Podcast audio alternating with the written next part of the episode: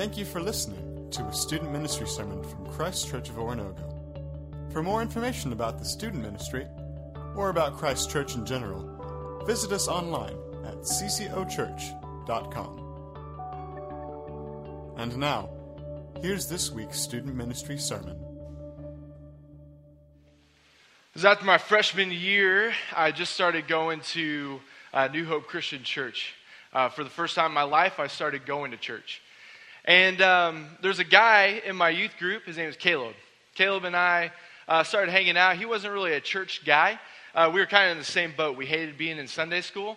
And so we um, would play games and we would do all these different things just to have the time pass by. Uh, well, later on in that year, Caleb um, was killed in a car accident. Uh, he was thrown from a minivan, and, and Caleb was actually uh, him and a group of guys were on their way uh, to buy drugs. Uh, Caleb was a guy that um, professed to know Jesus, uh, but lived a life that was different than what his word said.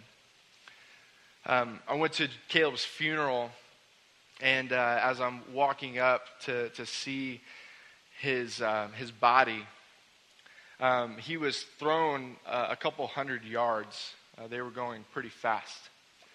And um, I remember in that, in that moment walking up and seeing um, his face, but it, it, didn't look like Caleb.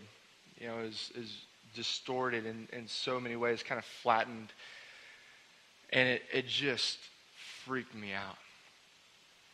You know, I, I, had encountered death before. I had some great uncles die and some, some older relatives pass away, but it was walking up to that casket that I understood what death really was. Peering in and seeing that casket and seeing Caleb lifeless uh, started to raise some questions for me.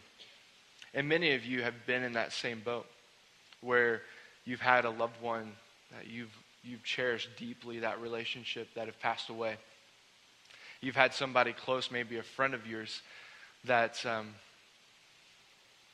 that's gone. And so maybe for you, it, it, it started to just reel in your mind what does this mean that I'm physically at some point, it's inevitable, going to die? And for me, I, I said, See, God, this is why I don't want to follow you. See, God, this is why I don't want to trust you and put my faith in you. And so for um, many weeks and months and years, I wrestled and continue to wrestle with this idea is it, what does it mean to die? And that question from what does it mean to die soon translated into, well, what does it mean to actually live? What does it mean to actually fully live this life that we're given just one opportunity for? What does it mean to fully be alive? And so since then, I've been to many funerals and I've looked at death a little different, a little differently. I've been able to sit in a pew or in a, in a, in a funeral home and be able to listen to a message. And what you hear time in and time out from a message um, at a funeral is not what people have said in their lives. They're not gonna, they're not gonna, at my funeral, the preacher's not gonna stand up and say, here's what Adam said he was going to do. He had great ambition, he had great intention. He said a lot of lofty things. He got up on stage and he communicated a life worth living in Jesus. And he painted this picture, this portrait of what it means to follow him. They're not going to say that. Wake up call, guys. It doesn't, it doesn't mean jack what I say on the stage. It doesn't mean jack what you profess with your mouth. What, it, what defines you, what defines me, is how I live out my life. What defines me is what I do. Jesus is calling us out of consumption and into fasting. He's calling us out of a place where we're all absorbed with sin in our lives. And he's calling us into a place to abstain from those things and to be intimate with Him, to pursue Him. And that's what we're going to dive into tonight. James says it this way He says, When a person is carried away with desire, lured by lust, and when desire becomes the focus and takes control, it gives birth to sin. When sin becomes fully grown, it produces death. I can physically be alive, but be spiritually dead. I'm standing before you now. Blood is running through my veins, but I could be corrupt by sin and desires of the flesh and be absolutely dead. And Satan, time and time and time again, tempts us in the same ways as he did in the very beginning with Adam and Eve, as he did with Jesus in the desert, and that's what we're going to focus on tonight. And there's three things, and guys, I want you to hear them. It's the lust of the flesh, the lust of the eyes, and the pride of life. Those three temptations, Satan doesn't have an old trick. Rick Warren puts this beautifully in a sermon that I listened to, and so I'm stealing a little bit of his material. But he puts it in a way that's pointed in what we're talking about tonight. These three things lust of the flesh, lust of the eyes, and the pride of life. Jesus is calling us out of consumption and into fasting. Do you guys hear that? Do you guys hear it? This is, this is where you say, yeah.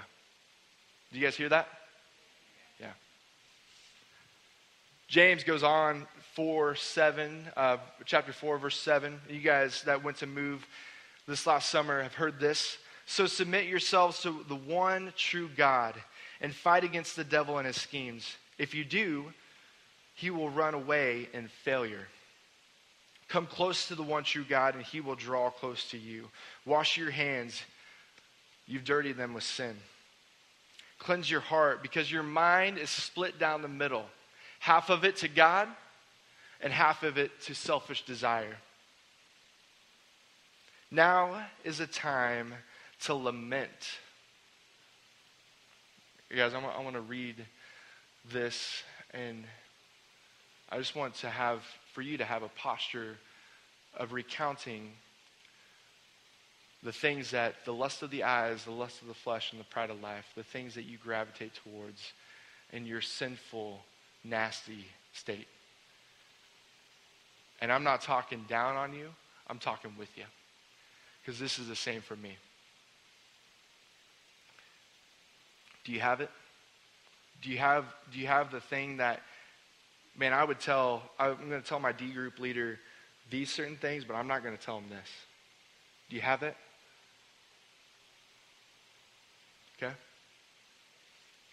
Now is the time to lament, to grieve, and to cry about this thing. Dissolve your laughter into sobbing. It's not a laughing matter. And exchange your joy for depression.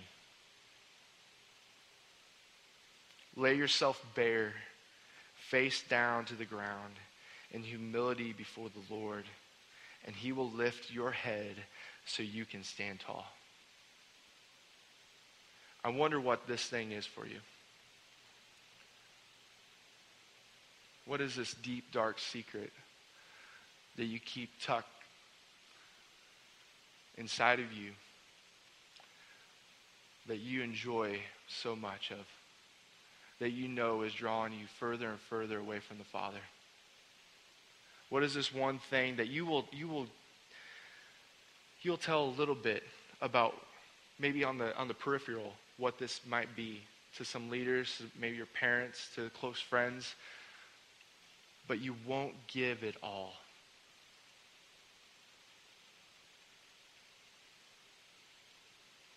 Humble yourself before the Lord, and He will lift your head that you can stand so tall. Right now, I want to just pray. And um, what I like for us to do is, is to physically humble ourselves. And so, if you would, join me in just getting on our knees and just asking the Lord, uh, asking the Spirit to reveal in us those things that we fight for, the sins that we gravitate towards, that we be purged from our lives, and that we can draw close to the Father. Pray with me.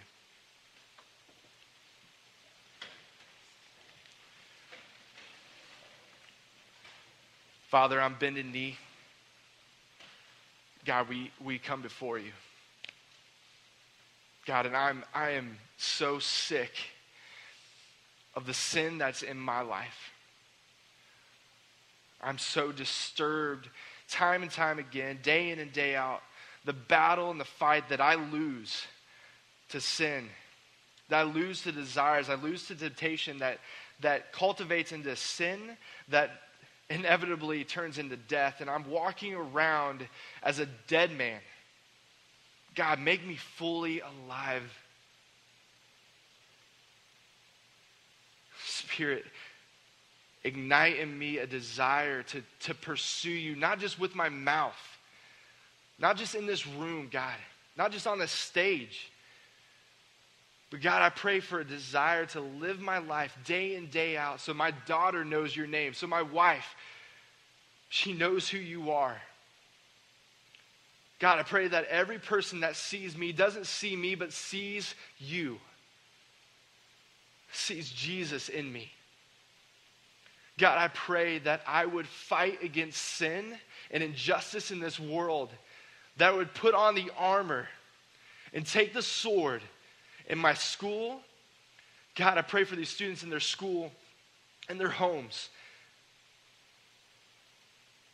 God, on the football field or in the classroom, I pray that we would stand up for the fight against sin and not engage in it any longer. God, I pray that we would recognize that this is not a laughable matter and that the fight is on against the devil that so conveniently destroys our relationships with you, with each other, with this body of Christ, with this church. God, I pray that in these six weeks leading up to your resurrection, that we would humble ourselves that we would truly investigate who we are in you, and that we'd stand up and be all in. God, I pray that I could be all in for you. I pray for each student in this room, each leader in this room, that we would be all in for you. Jesus, we ask you to come. Holy Spirit, we ask you to be with us. We know that you're in with us, and we know that you're in us. Empower us to live a life worthy of a cause that's greater than ourselves. It's in Jesus' name we pray. Amen.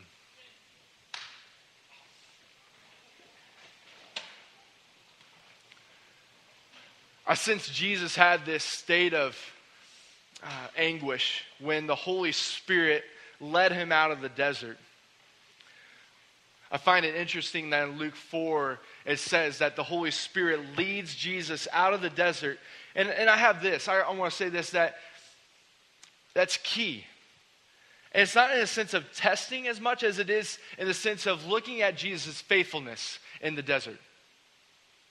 So let me ask you when, when have you been able to reveal your faithfulness in Jesus?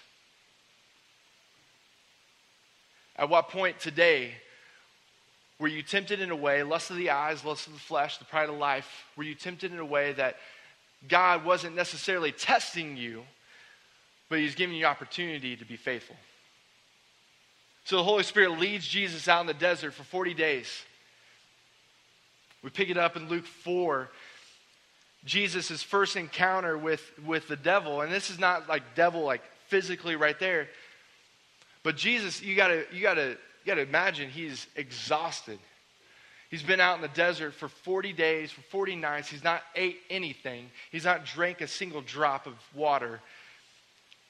And all of a sudden, he's, he's questioning, he's doubting in some way uh, the work. He knows the work that's going to happen, the ministry that he has. Being fully man and fully God, he understands what's before him. And so Jesus tempted devil says this to him If you are the Son of God, tell this stone to become bread. Lust of the flesh. I wonder what the lust of the flesh is for you. This is the feel good temptation. What makes me feel good about myself? Maybe it's social media, maybe it's the likes, maybe it's the selfies, maybe it's the recognition, maybe it's the accolades, the, the, the, um, the things that we associate with, with football or with basketball or with sports or with swimming or with band or with whatever we're engaged in that we just want to feel praised. It makes us feel good. The things that we fill ourselves up with, maybe it's sex, maybe it's alcohol, maybe it's drugs, maybe it's all the above oh, Adam, you know, I'm just, I was just tempted in this way, and, and I just want to feel good. I just want to feel good. I wonder what the lust of the flesh is for you. The antidote to that, and something that we're going to talk about further this semester, is integrity, is character. That you're the same person behind closed doors with your girlfriend in your bedroom that you are when you come in this place. That you say the same things to your friends at school that you would say in this place. And that you actually live out your faith in a way that professes Jesus as Lord in the same way that you talk with your mouth. Integrity devil led him up to a high place, Jesus up to a high place, and, and showed him in an instant all the kingdoms of the world. And he said to him, I will give you all authority and splendor and, and, that has been given to me, and I can give it to anyone. Uh, if you worship me, it'll all be yours. And Jesus says, It is written, Worship the Lord your God and serve him only. And this is the lust of the eyes. We live in a materialistic world. We live in a place where it says, not only do they say, It's yours to have, but you deserve it. And so I wonder what the lust of the eyes is for you. What is it that's luring you beyond the relationship with the Father? That's taking you away in, in your desires, uh, that's producing sin, that's leading to death in your life. The antidote to this is, is gratitude and giving. Because guess what? If you didn't know it, this is Ash Wednesday. And from dust we were created, and dust we will go. And nothing that I have and nothing that I am is mine for the taking. But it has all been given to me by the Father in order to be faithful. And so, what is it for you in the lust of the, the eyes? And how can you, how can I be a giving person in full gratitude? So, lust of the flesh, the lust of the eyes, and then the last one, the pride of life. And Satan um, says this in verse 9 the devil led him to Jerusalem and, and, and had him stand on the highest point of the temple. If you were the Son of God, he said, throw yourself down from here. For it is written, He will command angels concerning you to guard you carefully. They will lift up your hands. They will lift you up with their hands so that you will not strike your foot against a stone. And Jesus said, is, It is said, do not put the Lord your God to the test. The pride of life. Guys, we are all in the same boat in the sense of we want to be recognized, we want to be valued, we want to be loved, we want to be in the limelight on some level. And if we say that that's not us, sometimes our humility in, in, a, in a very, um, very much in a way that's maybe recognized and maybe uh, seen as a strength is something that we do, it's just a humble brag type of thing. And we are humble just to get recognition. And so this is not just in our weaknesses that Satan tempts us, but it's also in our strengths. Lust of the flesh, lust of the eyes, and pride of life. I wonder for you how Satan, how Satan is tempting you. Because what we know and what I've said before is that Satan doesn't have any new tricks.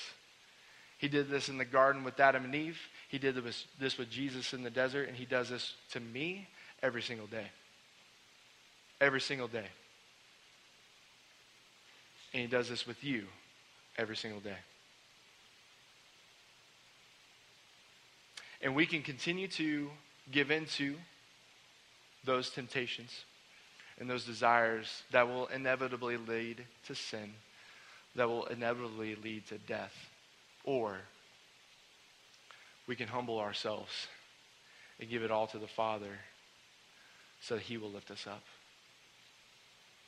This season that we're in is called Lent. In, in the church tradition, uh, in the church calendar, uh, Lent is a Middle English word that really just truly means spring. Um, but it's 40 days, not including Sundays before Easter. It starts tonight. And so it's 46 days in total, six weeks. And in six weeks, we challenged you and myself to do three things. One is add something to our week. Um, add something, meaning something that's going to draw us close to the Father, that's going to draw us close to Jesus. The second thing is subtract something. Now, something in our lives that is pulling us away. And the third thing is introspection. So I'm not just going to do something, I'm not going to just add something to my plate, or I'm not just going to subtract something just to get, again, recognition or to earn grace. That's not what this is about. So the introspection piece is key. And I'm challenging myself and I'm challenging you to journey with us for six weeks, to add something every week, to subtract something every week. And it could be something different every week, or it could be a total of 12 things for six weeks. But as you're doing that, you're writing out. So say that you abstain from social media. And then you have this desire to get on social media. You're writing out, why is it that I have the desire to do that? What is it that's compelling me to dive into these certain things? Or maybe it's, I don't know, dirty movies. Maybe it's raunchy music. Maybe it's sex with your girlfriend. Maybe it's something like a, a sin, that sin that you're holding on to. Maybe it's something that's not very, that's not really bad in, in the sense of a sin, but it's something that's just causing you a little bit to derail from being intimate with the Father. Whatever that may be, and maybe it's that one thing that we talked about that you're holding on to. Whatever those things may be, to subtract it, but to be able to learn from it. To be able to learn what it is about me that's drawing myself away from the Father and what it is that I'm going to do or continue to do in faithfulness that's leading me to the Father. Here in a moment, we're going to uh, partake in communion, which is uh, something that we get to add in our daily lives uh, every week, or we get to add in our lives every week. Uh, so every Sunday we come to this place um, in, the, in the main worship center. We get to partake in the body and the blood of Jesus Christ.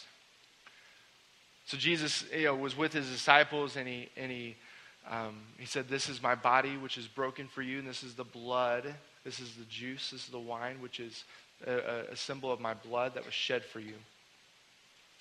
And here in a moment, we're going to um, be able to partake in communion in a way called intinction, which is just a fancy way to say to tear off, tear off a piece of the bread and to dip it into the juice. And as we're doing that, leaders are going to be stationed there, and they will say, This is the body broken for you, and this is the blood shed for you. And our response to that is Amen, or Praise be to God. This is not for everybody. Unashamedly, unapologetically, this is for those who profess Jesus as Lord and Savior of their life. And so maybe you're not there right now, and that's okay. If you're not there right now, you can sit quietly, and this is a great way to just have some introspection of your own. Um, to sit and to think about through what it means to be in a relationship with Jesus, what it means to live this life fully for Him. But if you are a believer that professes Jesus as Lord, in the same way that uh, we're all going to introspect, I encourage you to think of that one thing and to have a heart of repentance and confession as we come to the table. And we're going to watch a video to help prompt us in that. Thank you for listening to a student ministry sermon from Christ Church of Oronogo. For more information about the student ministry or about Christ Church in general, visit us online at ccochurch.com.